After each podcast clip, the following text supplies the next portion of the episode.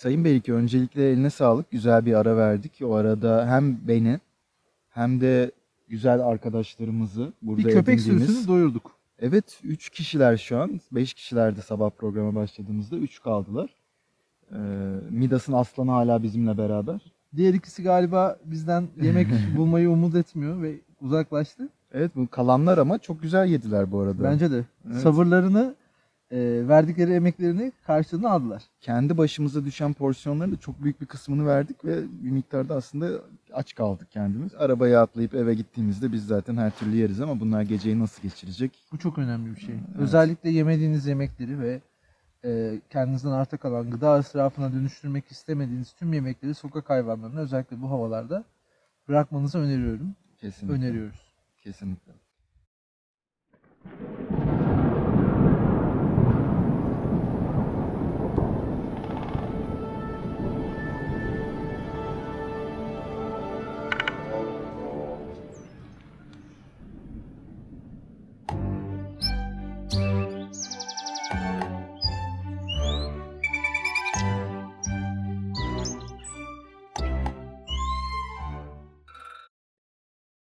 Sayın Öteki aslında uydurulmuş gerçeklik dediğimiz bir tabir var. Bu gerçeklik sadece tüm türler içinde insanların yapabildiği bir şey. Ve bize bu büyük hikaye anlatıcılarının anlattığı yaşam hedefleri var.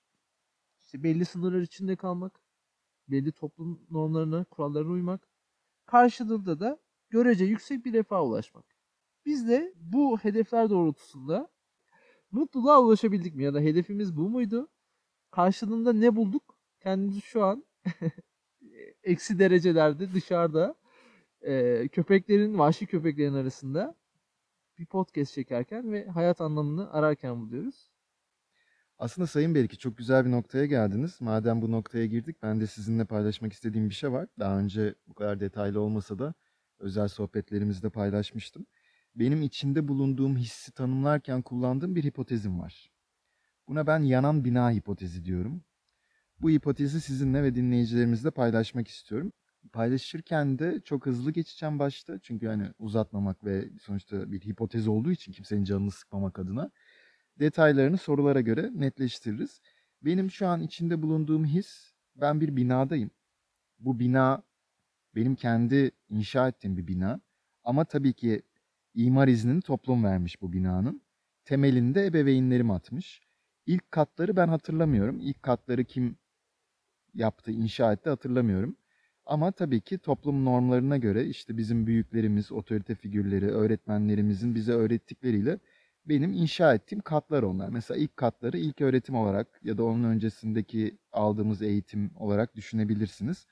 Ondan sonra bir yerden artık hani kendi bilincimiz dediğimiz hani kendimizi bildim bile diye bir laf vardır ya.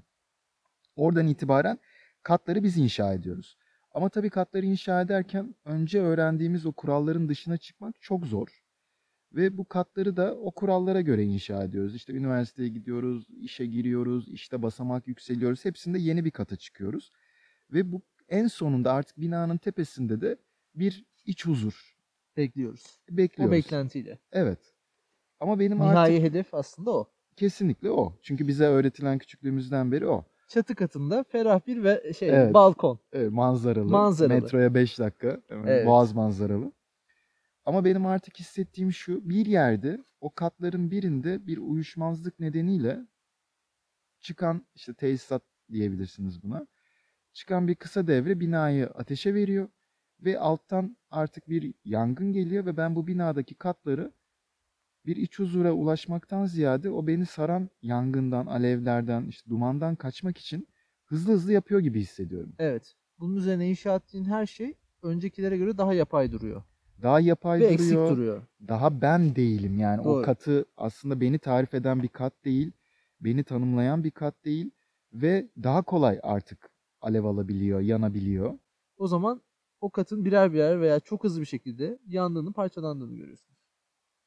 Evet ve o ne kadar üstüne kat inşa edersen et yani alevlerden uzaklaşmak adına alevler yaklaşıyor ve ne kadar yükselirsem yükseleyim bu işten kaçış yok gibi düşünmeye başlıyorum.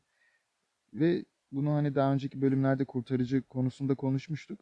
En üst kattan bizi alıp başka bir yere götürecek bir kurtarıcı da yok. Bu Yok. bizim binamız. Kendi kişisel binamız. Yani orada yalnızız ve kendimiz inşa ettik bunu. Binanın nerede olduğunu sadece sen biliyorsun. Evet, çözüm sanki başka ama nerede?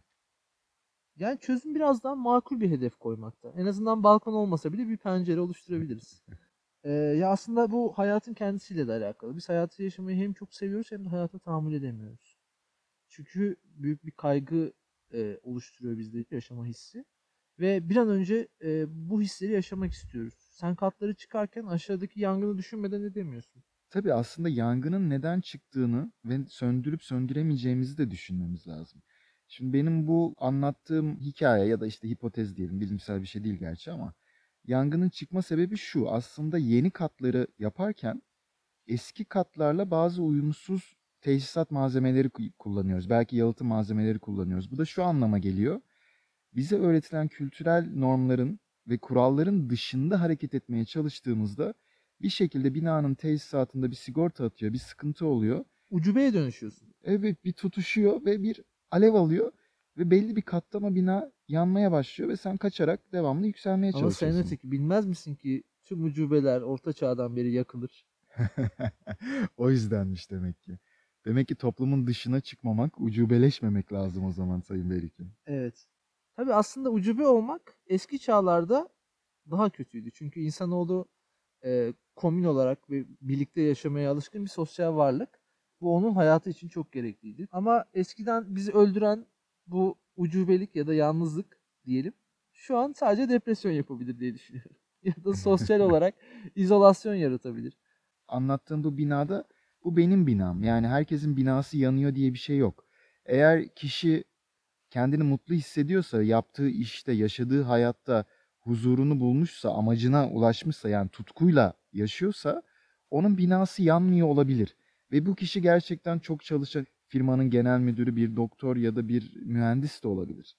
Eğer o haliyle ben mutluyum, huzurluyum, benim için doğru yaşam bu diyebiliyorsa kendi içine döndüğünde onun binasının yanmadığını çünkü temeliyle uyumlu olduğunu düşünebiliriz. Ama işte aşağıdan alevler gelirken o dumanı ciğerlerinde hissederken bir üst katı alelacele yapıyorsun. Yapmak zorunda hissediyorsun kendini. Bir üst seviyeye bir an önce geçmek istiyorsun çünkü uzaklaşmak istiyorsun. ya da o belirsizliğe ulaşmak istiyorsun. Aslında yangını bazen de kendin başlatıyor olabilirsin. Çocuklukta yani ilk başlarda, ilk katlardayken e, sana sunulan e, bu binanın kaç katlı olacağı bilgisi değil. Bu binanın güvenli olduğu bilgisi ve bu binadaki kuralların bu olduğu. Ama farkındalığın arttıkça, bina üzerine kat çıkabildiğini gördükçe, yeni kimlikler ekledikçe, yeni bir sen oluşturdukça bunun bir sonu olmadığını ve bir belirsizliğe uzandığını görüyorsun. O yüzden de biraz aceleci davranmaya başlıyorsun bir an önce katları çıkmaya başlıyorsun. O çünkü insanoğlu bu belirsizlik hissini hiç sevmiyor. Bu da aslında onun otoriteye teslim olmasını ya da belli kurallara sıkı sıkı bağlanma nedenlerinden bir tanesi. Kesinlikle küçükken öğrendiğimiz şeyler, etraftan aldığımız veriler bizim bugünkü halimizi şekillendiriyor. İşte kendimizi mesela sevdirmek için mükemmel olmalıyız gibi hissediyoruz. Daha bebekken bile e, yani ebeveynlerimiz bize sevgi göstermediğinde o küçük halimizle dahi şunu düşünebiliyoruz. Acaba neyi yanlış yaptım da beni sevmedi? İşte şunu yaptım beni sevdi. Demek ki bunu bu hareketi devamlarsam beni sevmeye devam edecek gibi hissediyoruz. Ya da ailede bir kavga gördüğümüzde bu bize ileriki hayatımızda tartışmadan kaçmayı öğretiyor. Ya da belli bir güzellikte görünmeliyim ki yine insanlar bana ilgi göstersin. İşte maaşım olmalı belli bir seviyede. Evlenmeliyim, çocuk yapmalıyım ki toplum beni kabullensin gibi hissediyoruz. Normale yaklaşmak aslında. Kültürel normlar evet. Dikkat! Bu programda arka plan sesi vardır. Uzun süre maruz kalmak şehir hayatından kaçıp doğaya gitme isteğini tetikleyebilir.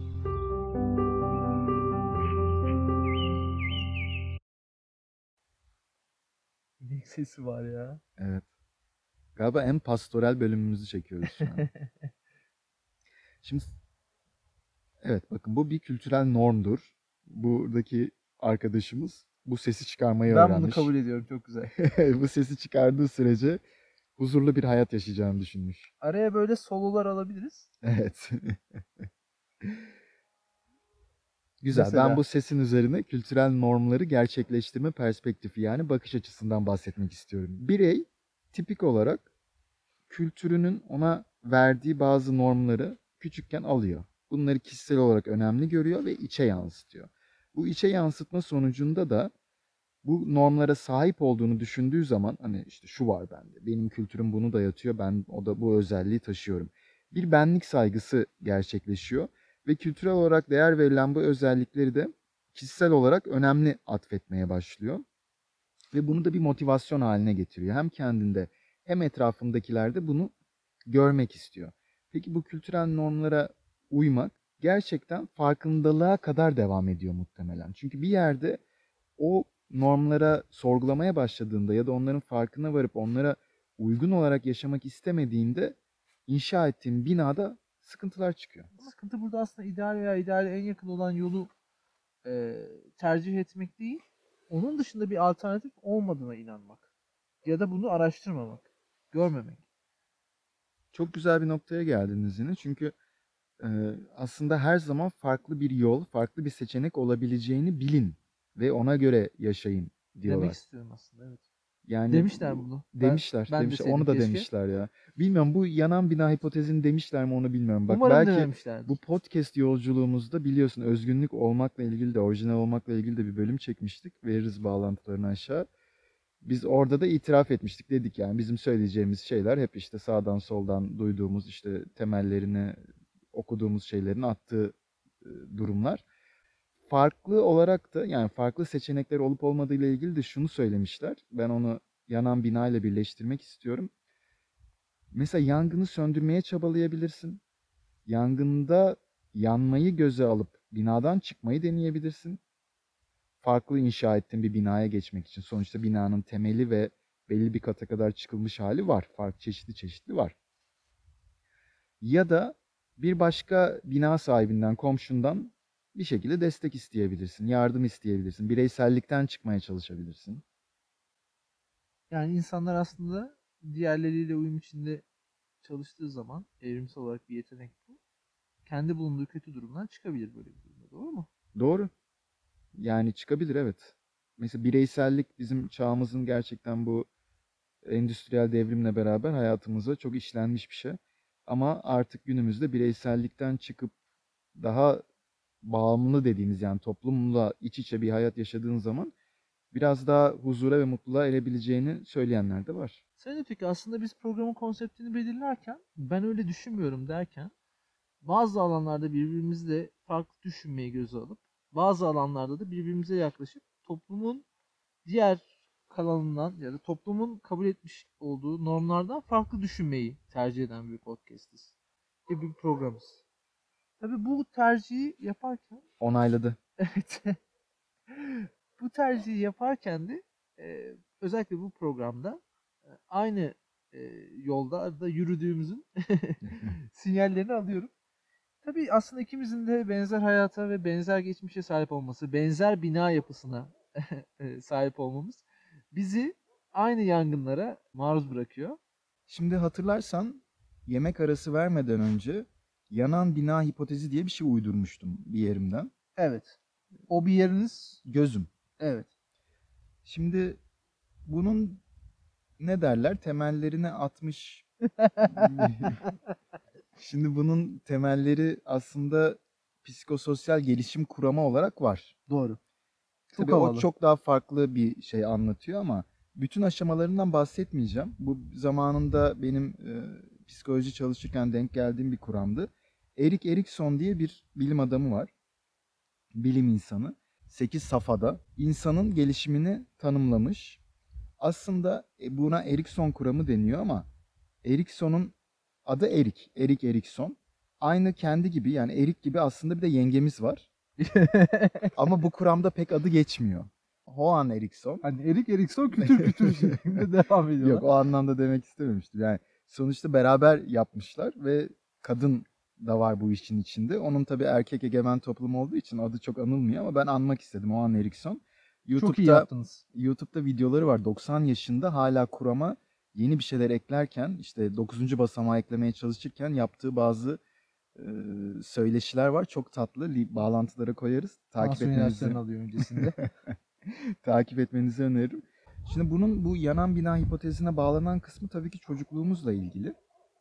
Eğer biz de yapacağımız işleri ve bir sonraki basamakları eğer çocukken düzgün bir şekilde almadıysak bu evreleri düzgün bir şekilde yaşamadıysak bir sonraki katı inşa ederken sıkıntılar yaşayabiliyoruz. Abi pardon.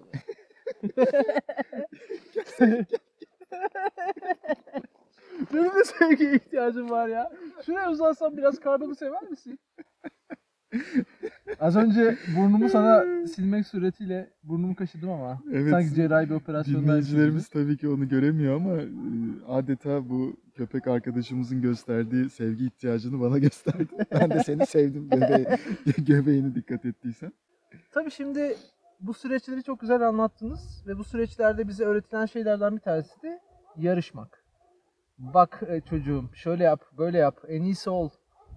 Tabii bu işin en spektrumun en sert tarafı. Bazen de e, sadece karşılaştırma, kıyas üzerine değil, kendi hedeflerini de e, başkalarına emanet etme üzerine gidiyor olay. Aslında hayatımızda kandırılma nedenlerimizden bir tanesi de bu hayatımızla ilgili olan inisiyatifi başka birine verdiğimiz zaman kandırılmaya da müsait oluyoruz. Evet kesinlikle. Bu bir patron da olabilir. Bu otoriter bir anne baba da olabilir. Sonra bu yarışmalar devam ediyor tabii ki. Erişkin hayata geldiği zaman da yarışma yapmayı çok seviyoruz. Yarışmadığımız her anda yarışma yapmak için finans sağlamaya çalışıyoruz. Yani yarıştıracağımız insanlara para veriyoruz. Büyük statlara doluşuyoruz. Bazı kendimizce uygun gördüğümüz kişileri ya da takımları destekliyoruz ve birbirleriyle yarışmalarını izliyoruz. Aslında bu bir eğlence kültüründe büyük bir parçasını oluşturuyor. Ve bunun için de finansman sağlamak için birbirimizle yarışıyoruz. Bürolarda, iş yerlerinde. O kazandığımız parayla da diğer yarışmaları izliyoruz. Tabii bu yarışma hissi, kompetisyon ruhumuzda olan bir şey ama her zaman söylediğim şey bu. Yarışmaya girdiğin andan itibaren zaman çok hızlı akıyor. Bunun farkına varıyorsun. Biriyle ya da bir hedefle yarıştığın zaman o hedefi eğer özellikle sen belirlemediysen ve ulaşılabilir sınırlarda değilse zamanın çok hızlı tükendiğini ve geçen zamanda kendine, özüne dair hiçbir şey yapmadığı pişmanlığına sahip olmaya başlıyorsun. Sayın Beylik istersen burada bu bölümümüze ara verip bir sonraki bölümümüzde yeni yani bu konunun üzerinden yeni bir konuya girip onunla devam edelim. Yeni konumuz ne olacak? Minimalizm ve tüketim olabilir. Peki teşekkürler öteki. Haydi ara verelim. Hadi verelim. Ben öyle düşünmüyorum sona erdi. Sona erdi.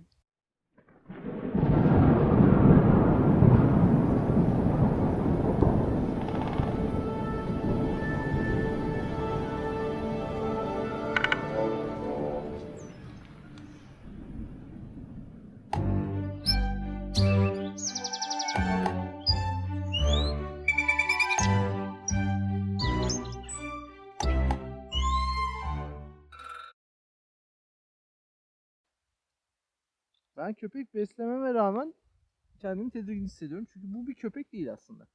Teorik olarak köpek bedenine saplanmış bir ayı. Evet gerçekten çok iri yarı. Diğerleri de zaten bulaşamadı fark ettiysen buna. Evet. Çok da tatlı ama. Çok da tatlı. Bunun türü de muhtemelen bu çov çov denilen bir tür var ya Çin aslanı. Biraz onu andırıyor. Midas aslanı. Bu tür böyle Midas'ın aslanı. Midas'ın aslanı. Yani çok az yemeğimiz kaldı. O yüzden kusura bakma. Hem ilerleyen saatlerde kendimizi doyurmamız lazım. Hem de başka ve daha tehlikeli arkadaşların gelirse onları da bir şekilde def etmemiz gerekecek. Ee, o Biz yüzden- vergimizi verdiğimizi düşünüyorum. Evet dört tane oldular bu arada.